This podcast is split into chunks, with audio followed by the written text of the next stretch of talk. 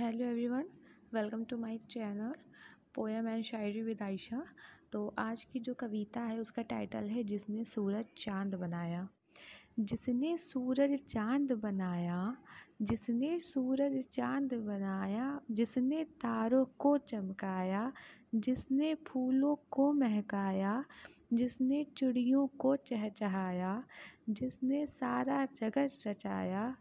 जिसने सारा जगत रचाया जिसने घड़ी हमारी काया, हम उस ईश्वर के गुण गाएँ, सदा प्रेम से शीस झुकाएँ, सदा प्रेम से शीस झुकाएँ। अगर आपको मेरी कविता अच्छी लगी हो तो शेयर करें सब्सक्राइब करें और लाइक करें ओके थैंक यू